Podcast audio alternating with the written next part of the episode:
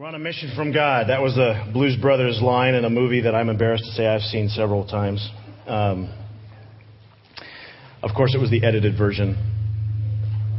Uh, but if you've seen that film, and I'm not sure that I should recommend it from the pulpit here, um, despite all their great obstacles, uh, Jake and Elwood Blues uh, achieved their mission. What was their mission? Their mission was to raise $5,000 to save the boyhood home, the Catholic boarding school where they grew up. And uh, they go on this great adventure. And uh, they have to uh, overcome all kinds of things. A bunch of rednecks that are chasing them, Nazis, a psychotic girlfriend, and of course thousands of cops because on the way of, to completing their mission they broke every law known to man. And that's what we're all about at LifeSpring. No. No. I say this because with all the changes happening around here, I think we need to keep our focus on our mission. What is LifeSpring's mission? It's on your program that you got handed to you this morning. It's this that because we love God and we love people, we will do these three things win people to Jesus, build strong disciples, and send missional leaders. By the way, this is more than a slogan. It's what Jesus wants his church to be doing. And we don't believe, though, as our culture does, that our faith should just be a private thing. We believe that our Lord is in a life, that we are in a life and death situation. That our world is in a life and death situation. And therefore, we need a sense of urgency. Now, if the goal of the church was to be more culturally sensitive, I want to be culturally relevant. But there are things in the Bible, there are truths that are sometimes difficult to understand, but they are truths nonetheless. And if our goal of the church was to be more culturally sensitive, our mission statement might look a little something like this. That because everyone needs to be loved, we will win their approval, build their self-esteem, and send people to do good works. Sounds nice. Sounds acceptable. It's just one problem. It wasn't the mission that Jesus sent his church on. In chapter 17 of John's Gospel, if you have your Bibles, go ahead and open it to verse 13. We're continuing to look at Jesus. Uh, you've heard of the Lord's Prayer, right? Well, this is the long version. This is the longest prayer of Jesus recorded in the New Testament. And uh, we're going to be looking at verses 13 through 21. I think this is our third week looking at his prayer. And he begins in verse 13. He says to his Father, as he's praying, I am coming to you. But I say these things while I am still in the world, so that they may have the full measure of my joy within them. Would you say, full measure of my joy? Full. I have given them your word, and the world has hated them, for they are not of the world any more than I am of the world. My prayer is not that you take them out of the world, but that you protect them from the evil one. They are not of the world, even as I am not of it. Sanctify them by the truth. Your word is truth. As you sent me into the world, I have sent them into the world. For them I sanctify myself, that they too may be truly sanctified. My prayer is not for them alone. I pray also for those who will believe in me through their message, that all of them may be one, Father, just as you are in me and I am in you. May they also be in us so that the world may believe that you have sent me. Dear Lord Jesus, this morning would you open your word to us by your Holy Spirit? Lord, we need to reclaim a sense of mission. Would you come and, and, and help us to see individually how you have called us and what you have called us to? We ask in Jesus' name. Amen. In Jesus' prayer, he's praying for his disciples that they would continue his mission. Verse 18 is key verse. Jesus says, As you sent me into the world, that is, he's speaking to his Father, Father, as you have sent me, I am now sending them into the world. That word sent is where we get the word mission. A missionary is a sent one. That's what it means. But it's interesting that before Jesus speaks about his mission, the mission that he's sending people on, he speaks about something a little different. He speaks about joy. He speaks about joy. And he says, I say these things while I am still in the world so that they may have the what? The full measure of my joy within them. The full measure of my joy. He's talking about mission. But before he does that, he talks about joy. A full measure he's praying for. Not just a little bit, but a whole bunch. Oodles and oodles. In fact, the way he's phrasing this, he's saying he wants to give, he wants God to give his disciples joy, the kind of joy that's the difference between a bottle of water in the fridge and a raging river in the backyard. That's the kind of joy he wants for his people. And what he is saying here is that it seems that there is a relationship between joy and mission. And there is. The question is, what is it? And that's the principle we're looking at on our notes today, if you're keeping notes. And it's this that I cannot be filled with Christ's joy unless I'm dedicated to his mission. And so there's four things I want us to look at this morning about this relationship between mission and joy. Number one, we're going to look at just generically what is our need for a mission in general. Then what is the purpose of our Christian mission? How can we be effective in the mission? Excuse me, going through puberty. and uh, you're going to have to change the recording there. and, and the power of our mission. The power of our mission. So, our need for a mission. What is that all about? Can I have that glass of water there, sweetheart? You could deal with puberty that way. All right.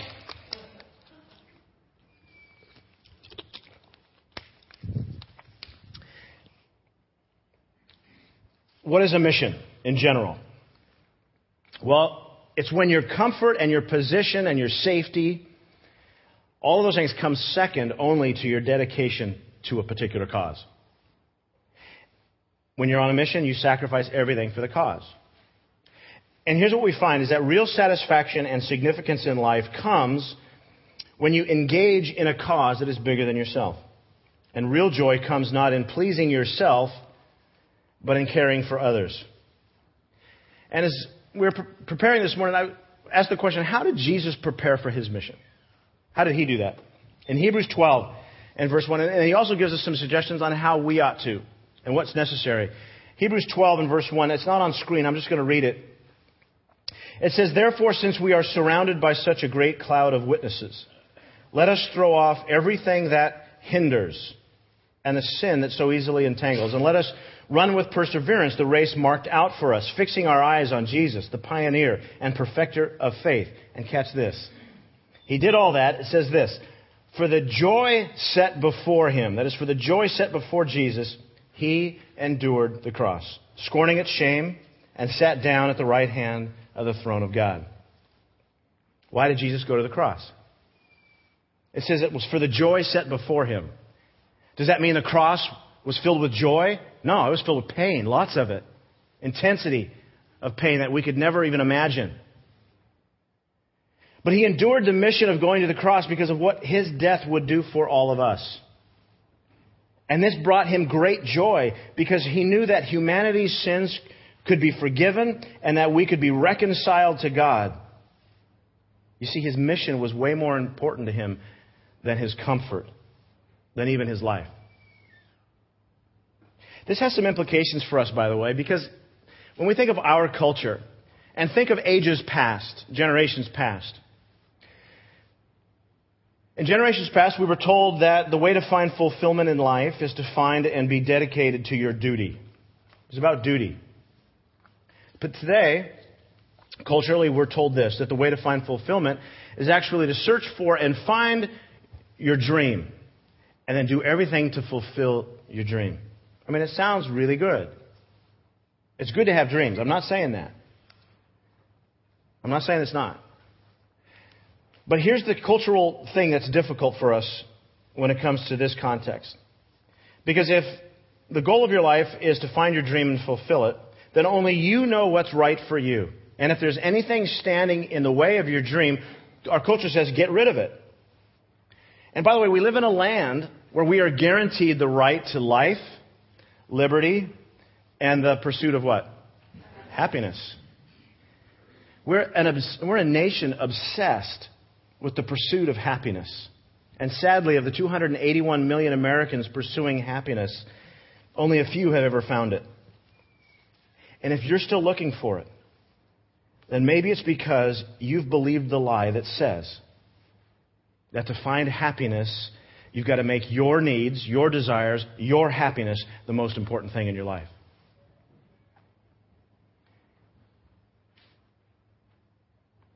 Because what we intuitively know is true, and what the Gospels and the New Testament speak, and the whole Bible in, in itself says this that you'll never find the kind of joy that Jesus speaks about unless you come to terms with this spiritual paradox, and it's this that when you're the most significant thing in your life, that's when you feel the least significant. But when other people are the most significant thing in your life, you will feel more significant in your life. And if you want to feel significant, then join a cause, just of any kind. But here's the thing if you don't want to just feel significant, if you want to actually be significant, if you want the full measure of joy that Jesus is talking about here, then you need to what? You need to join his mission. He's calling us to something. What is he calling us to? What's the purpose of his mission? Well, as I talk about this, I think it's important that we don't get hung up on a lot of details because lots of people interpret the mission of the church differently. Uh, liberals will look at it uh, from a liberal perspective that it's to help the poor and uh, widows and to help the less fortunate, and we must do good deeds to help one another. Those are all good things. On the conservative side, people will say, well, we need to teach the truth, get people baptized, join the faith. Uh, we need to guard uh, theological orthodoxy to make sure that we are teaching it correctly. And the question is, which one of those is right? The answer is yeah, yes. they are both are. Of course, we're supposed to care for people. Of course, we're supposed to teach the truth. So, what's the purpose then of the mission? Those things that I've just mentioned might have to do with our mission, but they're not precisely what Jesus was speaking about when he was talking about mission. All good things, maybe elements, definitely elements involved in the mission. But here's what Jesus says it is. Verse 21. It's so that the world may believe that you, Father God, have sent me. That's it. That's what he's saying the mission is. And he's saying that the purpose of my mission, number two in your notes, is this to convince the world to believe in Jesus' mission. What's that? It's this that Jesus wasn't just born, that he was sent. Do you see the difference? You and I were born. Jesus was sent by God. Jesus came from heaven, sent by God from the kingdom of heaven. And you see, this is very significant because when you consider the religions of the world, they take a very pessimistic view of things. They say that if you follow our teachings and our practices, we can help you escape the world. And then eventually you'll get past the pain of this world and the dysfunction of this world, and you'll get to go to paradise.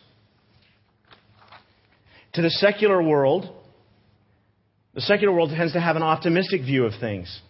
That we can somehow make this world a better place right here. If we just love one another, care for one another. If I had a hammer, I'd hammer in the morning. I'm sorry, any people over 40 here? Kumbaya good things. But you understand, Christianity is so much broader. So much. It's, you see, Christianity says to the secular world, there is something totally wrong and broken here. Christianity says that at, at all levels of life, there is something completely dysfunctional that needs to be addressed. Christianity says to the religious world, that God loves the world and has not abandoned it. And that someday the king will come and he will heal and rehabilitate and renew everything.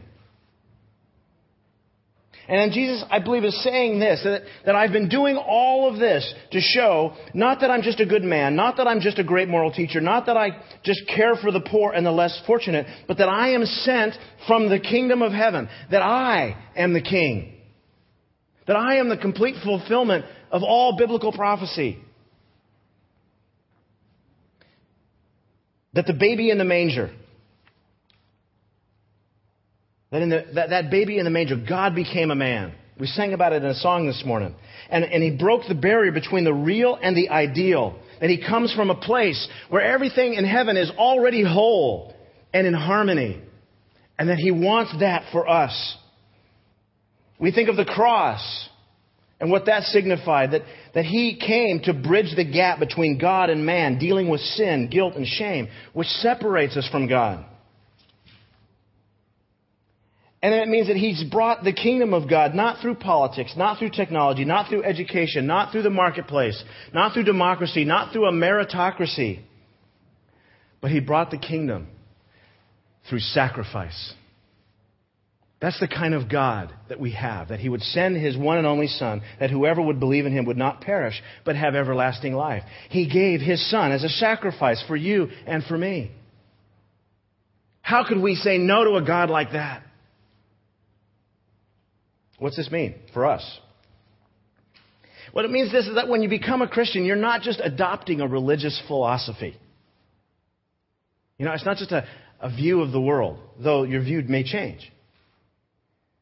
But you're joining a mission. You're saying, I'm giving myself to serve Jesus' mission, that, he does, that his desires become my desires. You know, when two people get married, you know, do you take her? Yes. Do you take him? Yes. You're married. What we're doing in that moment is that we're joining two people together.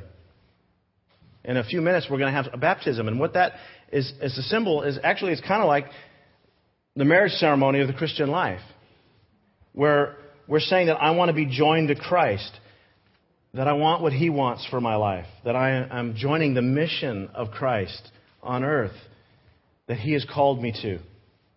And what does He want? He wants the light of His kingdom to shine through you.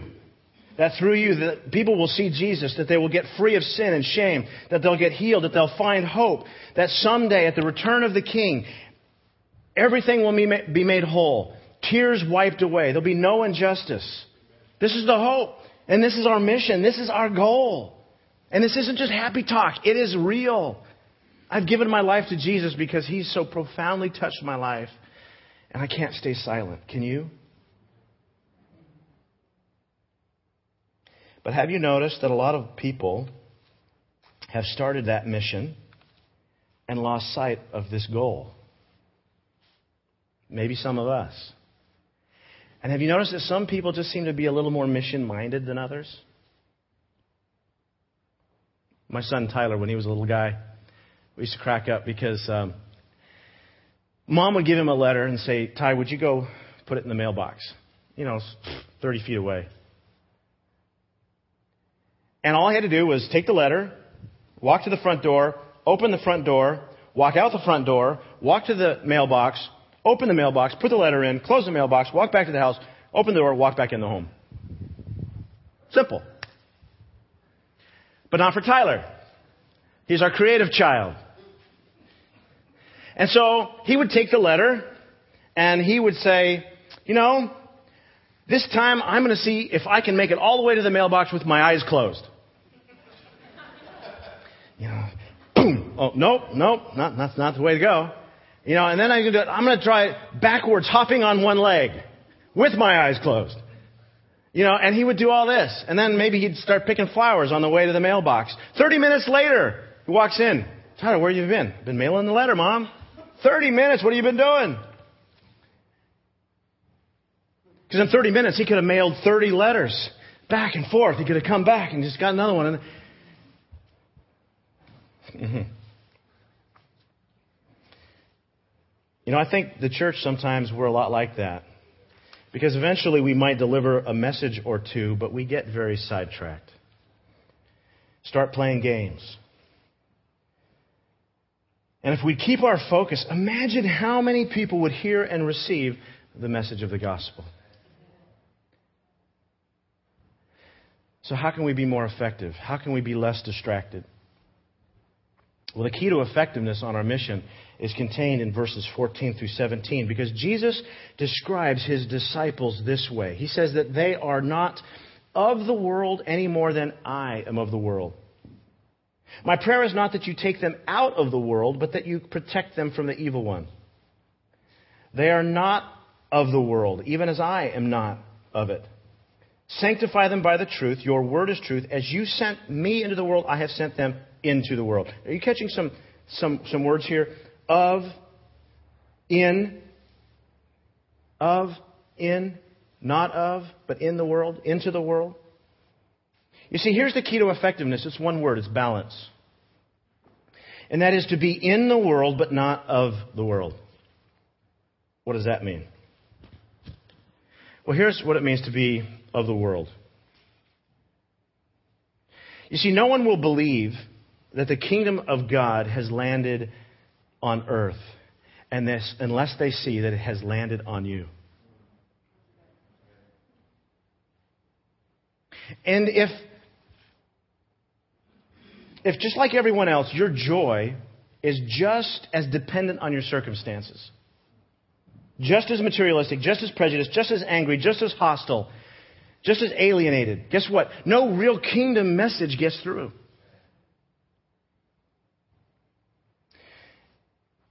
But neither are we to be of the world, nor, nor are we to, to be out of the world. You know, alienated from it. You see, people who are out of the world are really unwilling to engage with people who don't agree with them.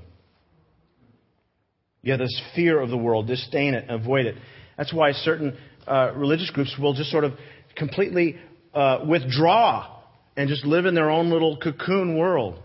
That's not the kind of group that the, that the Lord God Himself has called to His church for us to be. He's called us to be something very different. You see, in either case, of the world or out of the world, effectiveness is reduced because either one, we're seduced by the world or we completely reject it. And Jesus is saying here that I want you to be neither of or out of the world, but I'm sending you what? He's sending us into the world.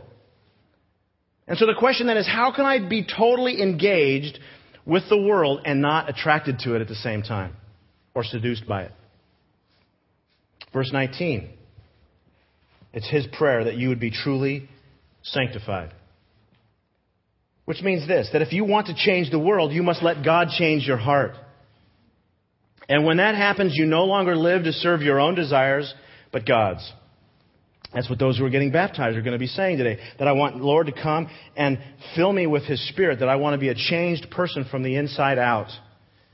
And this isn't just a trying harder kind of thing, because when we come to faith in Jesus Christ, He comes and inhabits us by His Holy Spirit and gives us the ability to do exactly what He's asked us to do.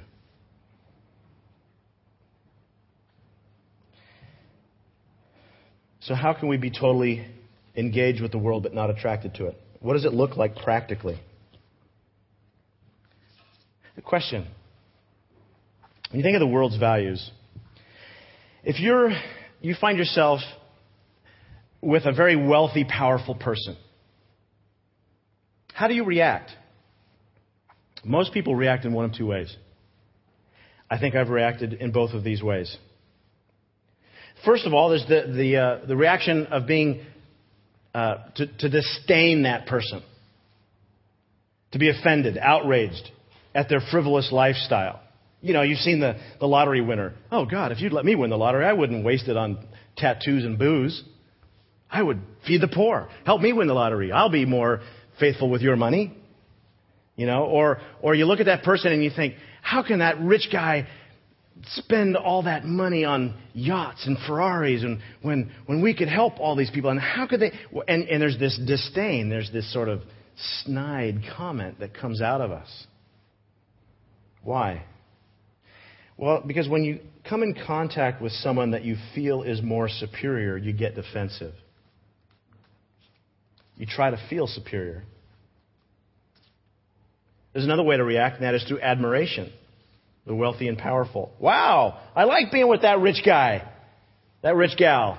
I love the cool stuff they buy me. I love being, you know, when they pick up the check at the restaurant. I like being on their boat, going fishing.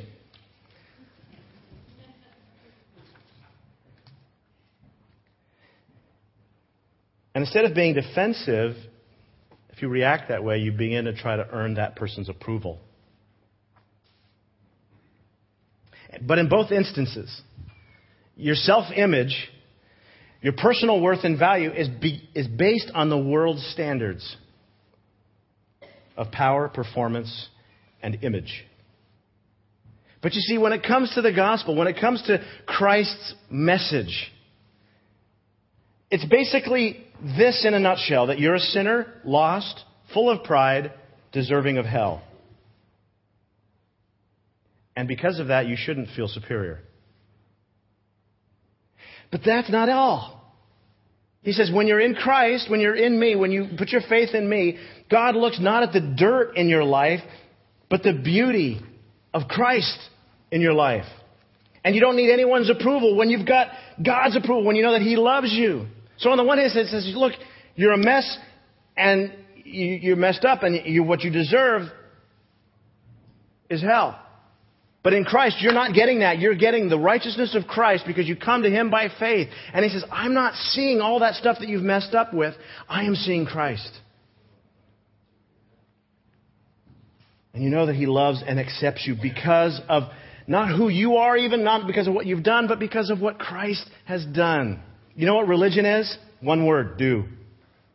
You know what Christianity is? One word, done. Christ did it for you on the cross. Just receive it, will you? Just receive Him. Say, Yes, Jesus, I receive the forgiveness that you've given me.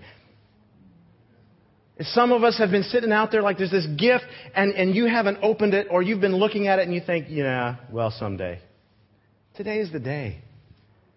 Make today the day. And if we're going to be more effective in our mission, we need to be in the world and not of the world. Truthfully, though, it's much easier to say that than it is to do it, isn't it? Staying in the world without being seduced by it feels something, sometimes like we're fighting a wildfire with a squirt gun. Let's just be honest. Because everything in our culture fights against our faith. Amen? Everything does. I know, I live here. My father and I were uh, on a trip and um, we were driving in Central Oregon. I was a kid, and uh, we came across. We saw some smoke, and there was this little fire that had started. Probably a, a camper had left their fire unattended, and this fire was probably you know no bigger than the size of the piano right there. And a couple of us uh, motorists, we got out and. Uh, we didn't have any shovels or, or water or anything, and, and you know, or if we did, we were squirting our squirt bottles, or we're trying to kick dirt on this fire, right?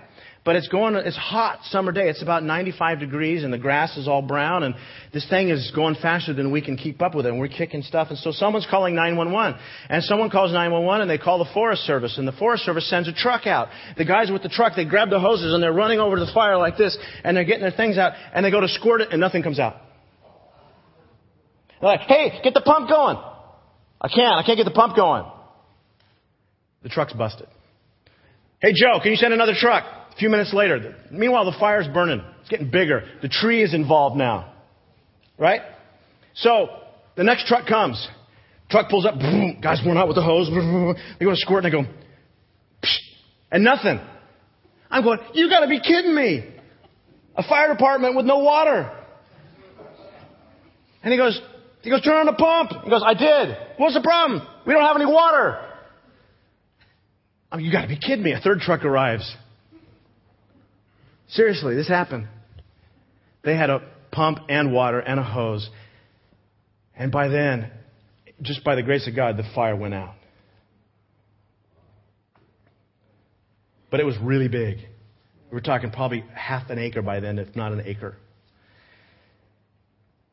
You see, the seduction of the world is like that. Because if we're unprepared for it, we're going to feel powerless to fight it. But God doesn't put us in this fight without power. Acts 1:8, one of my favorite verses says this to his disciples, you will receive power when the Holy Spirit comes on you. Can someone say power? power? The power of my mission. That's what we're talking about number 4. Is that we're not abandoned here. We're not just walking around with a spiritual squirt gun. We have the Holy Spirit of God, the rivers of living water within us to fight this fire. But not only to fight that fire, but to, to give life and health and goodness and to, to, to the world that is around us. And so there's four basic parts of this power that I want to talk about. Number one is that I have the authority of God's kingdom. As a follower of Jesus Christ, I have the authority of God. You see, we can be in the world but not of the world because God's Spirit has come upon us. And it's much harder to be seduced by the power of the world when you've experienced the power of God. And now, filled with His Spirit, you carry, as a follower of Jesus Christ, the authority of the King. You are a powerful secret agent of God. Secret agent man. And you hear the James Bond theme. And some of you might be thinking, well, you know what? I believe in Jesus, and I believe I may even have received his Spirit, but I don't know if I feel any power. By the way, if that's you, you're not alone. You're in good company. I bet there's several of us here that feel that way. Because I know what you mean. I felt that way. But what you need is this you need desperately to see your belief in Christ become a reality in your experience. How does that happen? I want to take you to Moses for just a minute. Remember the story of Moses. You know, Moses met God at the burning bush. Pretty amazing. Some of us will say, yeah, if I had a burning bush, I'd follow God too. Would you? Because Moses didn't want to follow God. Even after the burning bush. He had all kinds of excuses. But at the burning bush, Moses believed in God. But it's from the burning bush that God called Moses to deliver a difficult message to Pharaoh. And you know what? Moses experienced the power, the power of God, not at the burning bush, but when he delivered God's message. That's when he experienced the power. You see, what if Moses had said, Oh, you know, God, um, you know, what you said is really interesting and all, but don't you think my faith should just be a private matter? I mean, isn't that message, you know, uh, let my people go, isn't that just going to make Pharaoh a little angry? Isn't that just kind of culturally, you know, insensitive?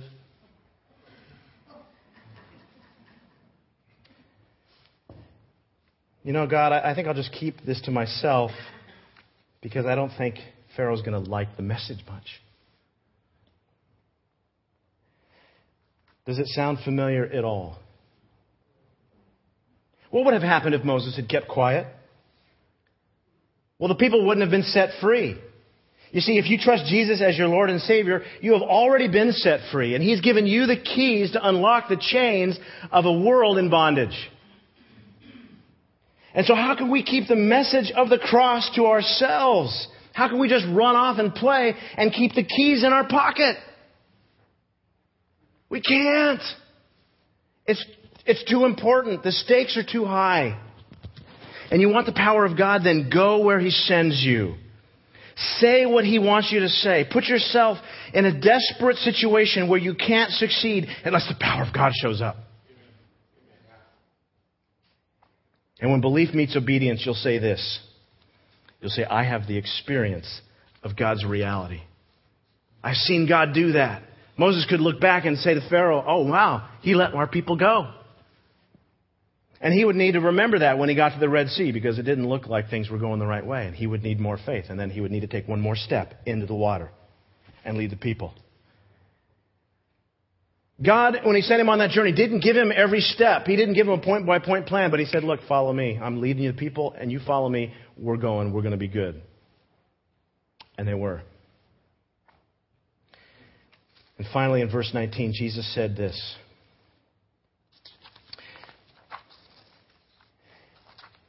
He said, It's for them that I sanctify myself. For them I sanctify myself. Why was Jesus so focused on the cross? Why, even though he could have avoided it, why did he set his sights completely on the cross. Why is it that nothing kept him from going to the cross? Don't buy this lie that Jesus was a martyr for, for, the, for people. Uh uh-uh. uh He said, Here I am. Kill me, basically. He delivered himself up When at every turn he healed the sick, he did miracles, he walked on water, and yet he climbed up on a cross. When he's the only person who never has deserved to be there. And then also had the power of heaven to keep him from being there. But voluntarily, with your name on his heart, said, I love you this much. Why did he do that? For them. He said, for them. That's, he's speaking through the ages to you and to me. For them. For us. One thing and one thing only compared Jesus to go to the cross. It was his love for you and me. You were the object of his mission. That's why he did that. And when you understand this, you'll happily leave your comfort zone and go on a mission for God. not because you need to be needed, not because it's your duty to go, but you'll say, I'm going because I have the motivation of God's love. His love for me. And you see, when we get, when we understand what He has done for us, and we understand the love that He has for us, we can't, we can't stay silent. We can't not love other people. Oh, everything's going to try to keep us from it, sure. But you keep your focus on your mission. You can be into the world. He's sending you into the world. He's saying, don't be, don't be of the world. Don't be out of the world. He says, I'm going to send you in as salt to, to flavor a bland culture, and I'm going to send you as light to open their eyes so they can see. That's who we celebrate. That's our mission. You want to sign up? I'd say saddle up. Let's giddy up. Let's go for Jesus. Amen? Amen, amen.